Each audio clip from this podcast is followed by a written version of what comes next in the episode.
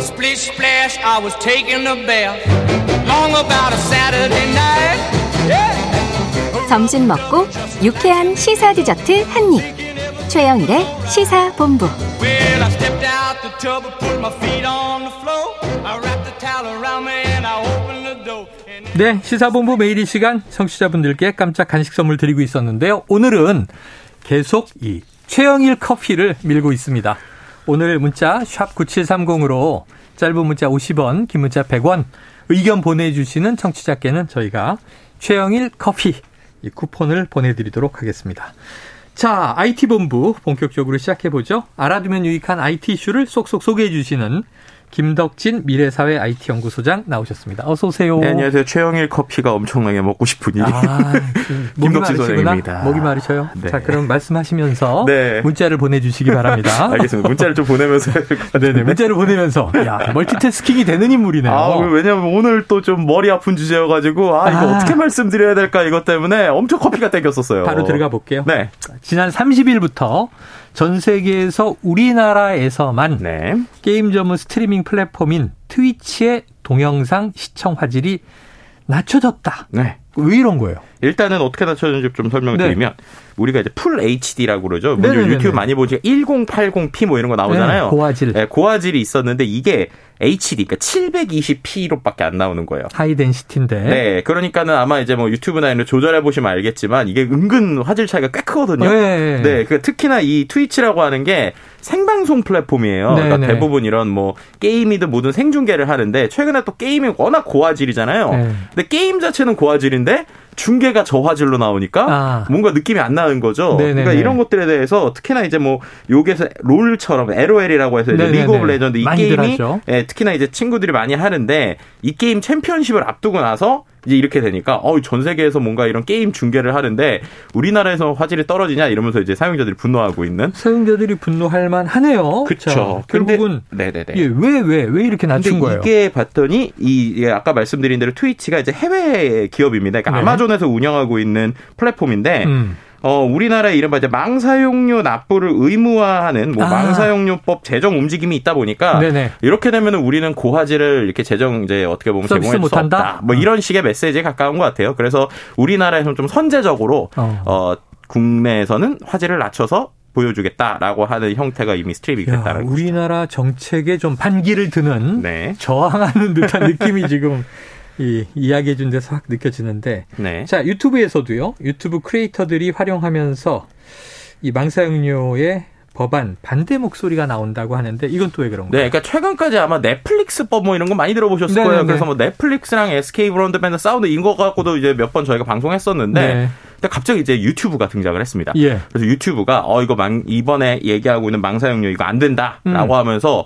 본인들의 홈 공식 홈페이지의 블로그에도 반대한다는 내용을 썼고요. 썼고. 또 이제 유튜브 크리에이터들 있지 않습니까? 네네네. 유튜브를 통해서 돈 버시는 분들. 유튜버 이렇게 네, 유튜버라고 우리가? 보통 음. 표현을 하죠. 이게 만약에 통과되면 국내 유튜버에게 불이익이 갈 것이다라고 이제 경고를 하기 어. 시작하는 거예요. 그러니까 이들이 어떻게 보면 우리 시장에서 돈 벌고 있는데 네. 어, 이런 사람들한테 이제 어떤 그 불이익이 갈 수밖에 없다. 뭐 이런 얘기 나오기도 하고요. 네. 또 이제 지금까지 우리들이 만든 이 생태계 경제 효과가 2조 원 정도고 뭐 창출한 일자리도 뭐 8만 6천 개가 넘는데 음. 이렇게 되면은 이제 쉽게 말하면 우리나라에게서 이제 우리가 조금씩 발을 뺄 수밖에 없다라고 하는 이야기고요. 이제 그런 것들에서 좀 한 가지 이게 이제 정확하게 매치되는 건 아닌데 실제로 최근에 유튜브가 어떤 실험을 하고 있냐면 우리가 이제 4K라고 표현을 하잖아요. 네네네. 아주 고화질. 아까 네네네. 이제 초고화질이라고 할 때 그게 한 2160p 정도의 그 화질인데 그거를 지금 유료 그 유튜브 프리미엄 고객들 있잖아요. 네. 그러니까는 회원 그러니까 광고비 이제 광고 안 보이고 한 달에 얼마씩 뭐 만 원, 만 오천 원씩 내시는 분들 음. 그분들한테만 보여지게 하는 테스트를 일부 하는 것이 아니냐는 얘기가 나오고 있어요. 어. 근데 그 말을 이제 우리나라까지 적용을 하면 뭐 이렇게 되면은 우리나라에는 조금 더 적극적으로 나가서 네. 예를 들면은 뭐 우리나라에는 초고화질 아까처럼 뭐 4K 이런 거는 아예 이제 안 보여주는 거 아니냐, 혹은 음. 이제 유료 사용자한테만 보여주는 거 아니냐, 뭐 음. 이런 식의 얘기들이 좀 나오고 아, 있는 상황이라고 볼수 있습니다. 중저 화질 로만 가는 거 아니냐? 네, 그렇죠. 어쨌든 우리나라 불이익이 있는 거 아니냐? 네. 근데 요즘엔 이게 저희가 지금 KBS 일라디오를 통해서 최영일의 시사본부가 나가고 있지만 음. 그렇죠. 유튜브로 동시 송출이 되니까 맞아요. 동시 접속해서 많은 분들이 또 댓글도 달고 보신단 말이에요. 그렇죠. 근데 저는 이게 라디오기 때문에 라디오는 메이크업 같은 걸 안 해서 사실 고화질이 싫어요. 아. 좀 흐리게 나가는 게 더 좋아. 그런데 그렇지 않은 정말 네. 이제 유튜브에서 또 이제 사업하는 유튜버 입장에서는 그렇죠. 이게 상당히 좀 타격을 주겠다는 생각이 음. 확 듭니다. 자, 망사용료, 망사용료가 문제입니다. 음. 최근에 상당히 논란이 되고 있던데요. 원래 이 망 사용료라는 말은 없고 망 접속료라는 말이 표준적이라는 네. 건데 어떻게 다른 거예요? 이것만 오늘 이해하셔도 지금 논란의 핵심을 정확하게 볼 수 있습니다. 핵심이군요. 네. 원래는요. 우리가 전화를 한번 제가 비교를 해볼게요. 네네. 음. 전화를 하면 전화는 발신자랑 수신자가 있잖아요. 네. 모든 통신을 이렇게 주고받죠. 그렇죠, 그렇죠. 근데 우리가 보통 전화 받는 사람한테 돈 안 받잖아요. 전화 그렇죠, 거는 사람한테만 그렇죠. 돈을 받죠. 네네. 자, 이런 거랑 비슷하게 인터넷도 어떤 구조로 원래 돼 있냐면 음. 유료로 아주 큰 망이 있어요. 음. 그큰 망에 서로가 다 접속을 하는 겁니다. 네네. 그래서 망 접속료가 맞는 거예요. 예. 근데 이제 그 사용료라는 개념은 통신사들이 네. 특정 회사가 너무 많이 접속을 해서 많이 내니까 아. 이제 어떻게 보면 우리가 도로로 치면 도로에서 한 사람이 너무 많은 도로를 차지한다. 라고 하니까 이 사람들한테 야 그래도 너가 이걸 통해서 돈을 벌기도 하니까 어. 좀 우리랑 협의를 해서 어. 그래도 우리 좀 망을 좀 도와줘라고 하는 어떻게 음. 보면 기업과 기업 간의 일종의 계약이에요. 그러니까 네. 이게 공식적인 건 아닌 거죠. 이거는 이제 개인 사용자들에게는 그렇죠. 해당되는 게 아니고 네. 그 대신 사용자도 그렇고 컨텐츠 올린 사람들 우리 모두 다 그러니까 망 사용료를 내는 게 아니라 어. 망 접속료를 내는 거예요. 그러니까 그 옛날 옛날 처음으로 네네네. 우리가 컴퓨터 통신이 시작될 때 PC 통신인데 그쵸. 저희가 뭐 천리안이나 하이텔이나 네. 나우누리나 접속료를 냈죠. 그렇죠. 전화 요금도 엄청 나왔습니다만. 그렇죠. 근데 이제 말씀하신 대로 예전에 접속료를 낼 때는 종량제, 그러니까 우리가 무선도 마찬가지인데 네네. 최근에 뭐 우리가 모바일로 이제 뭔가 유튜브를 본다고 할 때도 네. 정확하게 표현하면 무선으로 우리가 유선망에 접속을 할 때 연결할 때 그때는 이제 무선 사용료를 내는 거고 네. 인터넷을 쓰는 거는 망 접속을 해서 쓰는 거예요. 네네네. 이제 그렇게 되다 보니까 사용자가 얼마큼 쓰든 우리는 지금 똑같은 정액제 요금을 내고 있잖아요. 음, 정액제 요금을 그렇죠. 낸다. 근데 이제 컨텐츠를 올리는 사람들은 거기서 이제 많이 쓰기도 하고 수익도 얻으니까 네네. 통신사들이 야 너네가 우리 망 덕분에 돈을 많이 가져가니까 우리랑 좀 어느 정도 계약을 해서 이제 어, 우리한테 좀 어느 정도 돈을 주면 서로가 윈윈이 돼. 혹은 네. 너네 망을 우리가 조금 더 약간 전용선처럼 도와줄게. 어. 라고 하는 게 접속료의 더 개념이에요. 원활하게 해줄게. 그렇죠. 망 그게 이제 사용료의 개념이에요. 네, 사용료의 그러다 개념이에요. 보니까 이제 음. 국내에서 뭐 네이버나 카카오 같은 데들이 포털이나. 통신 사들에게 일반적인 돈을 어느 정도 계약상에서 냈습니다. 근데 아. 그게 뭐 정확하게 어떤 구조고 이런 거는 기업 간의 거래이기 때문에 아. 정확하게 오픈은 안 돼 있어요. 비밀이군요. 근데 여기서 이제 중요한 거는 그럼 해외랑 국내가 어떻게 연결하냐는 겁니다. 네네.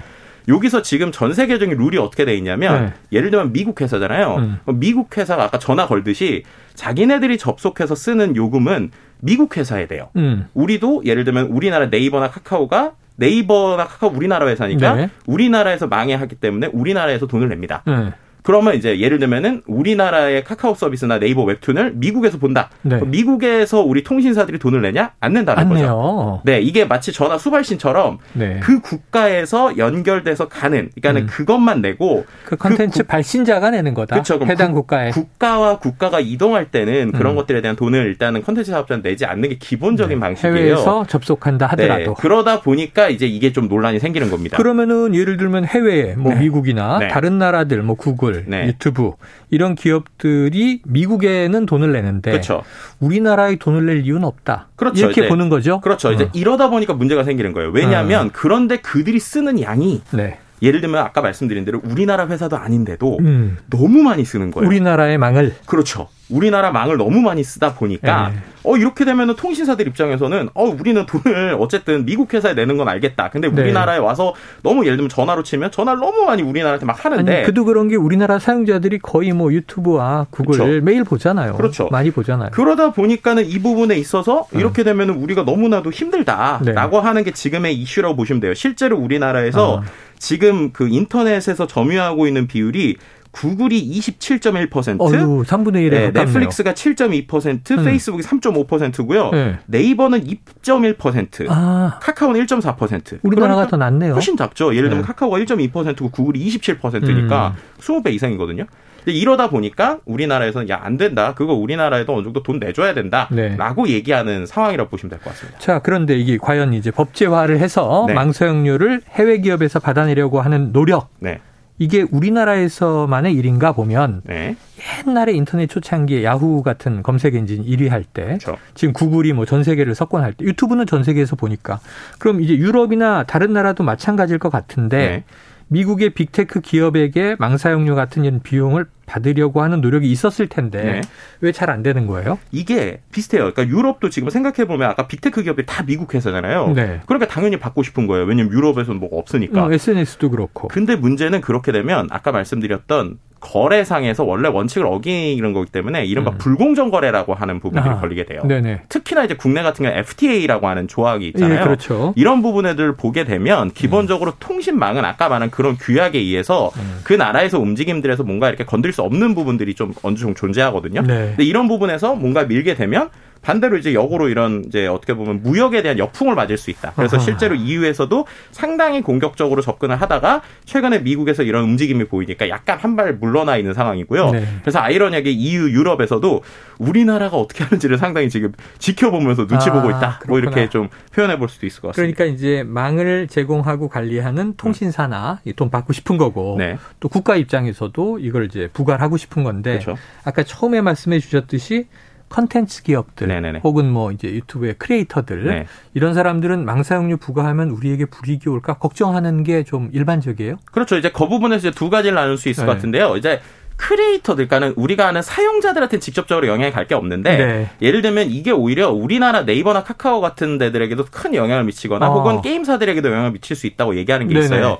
두 가지 이유인데 첫 번째는 마치 넷플릭스가 우리나라 들어올 때 돈 내라고 하면 네. 반대로 우리 네이버 웹툰이 요즘에 전 세계로 많이 나가는데 미국에 그럼 우리도 돈 내야 된다. 어, 아니면 유럽에 돈 내야 된다. 음. 이게 이제 문제가 될 수 있고요. 네. 두 번째는 말씀드린 대로 이게 아직은 기업과 기업 간의 규약이잖아요. 그렇죠. 그러다 보니까는 뭔가 정, 전통적인 법으로 제정한 게 아니라 음. 이 회사가 그냥 아, 이번에 한 이만큼 한 200억 정도 도와드릴게요. 함께 하게 이런 건데 네, 일종의 이게 합의. 음. 법제화가 돼버리면 네. 조그만한 기업이든 큰 기업이든 다 뭔가 종량제로 또 테이블로 돈을 내야 되는 거예요. 그렇죠. 이러다 보니까 오히려 이제 컨텐츠 회사들은 어 이거 그냥 기업 끼리 나누는 이런 정도가 좋지 네. 법제화가 되게 되면은 이거는 되게 큰 문제가 될 수 있다 이렇게 이제 주장하는 게 컨텐츠 회사들의 어떤 전반적인 맥락이라고 보시면 될 것 같습니다. 네. 그래서 이 법안들을 막 내놓던 국회의원들도 지금 신중해지고 있다면서요. 네, 그렇죠. 뭐 예를 들면 제일 대표적인 게 이제 이재명 더불어민주당 대표 같은 경우인데 음. 대선 때는 넷플릭스에 대해서 뭐 여러 가지 뭐 어, 망사용료 내게 하겠다라고 하다가 최근에 어 이거 좀 살펴보고 분석을 네. 해봤더니 좀 문제가 있을 수 있다라고 하는 얘기들이 특히나 최근에 민주당 중에서 나오고 있고 음. 뭐 이렇게 법안 내신 분들도 약간 지금은 조심스러워하는. 상황으로 볼수 있죠. 자, 인터넷 등장 30년 가까이 돼가고 있는데 이게 네. 쉽지 않은 문제입니다. 자, 중요한 얘기를 다뤘네요. 오늘 김덕진 미래사회 IT연구소장과 IT본부 함께했습니다. 고맙습니다. 네, 감사합니다. 예, 오늘 최영일 커피 당첨자분 많으십니다. 시사본부 홈페이지를 통해서 확인해 주시면 되고요. 오늘 준비한 소식은 여기까지입니다. 저는 내일 낮 12시 20분에 다시 찾아뵙도록 하겠습니다. 자, 오늘도 청취해 주신 여러분 고맙습니다.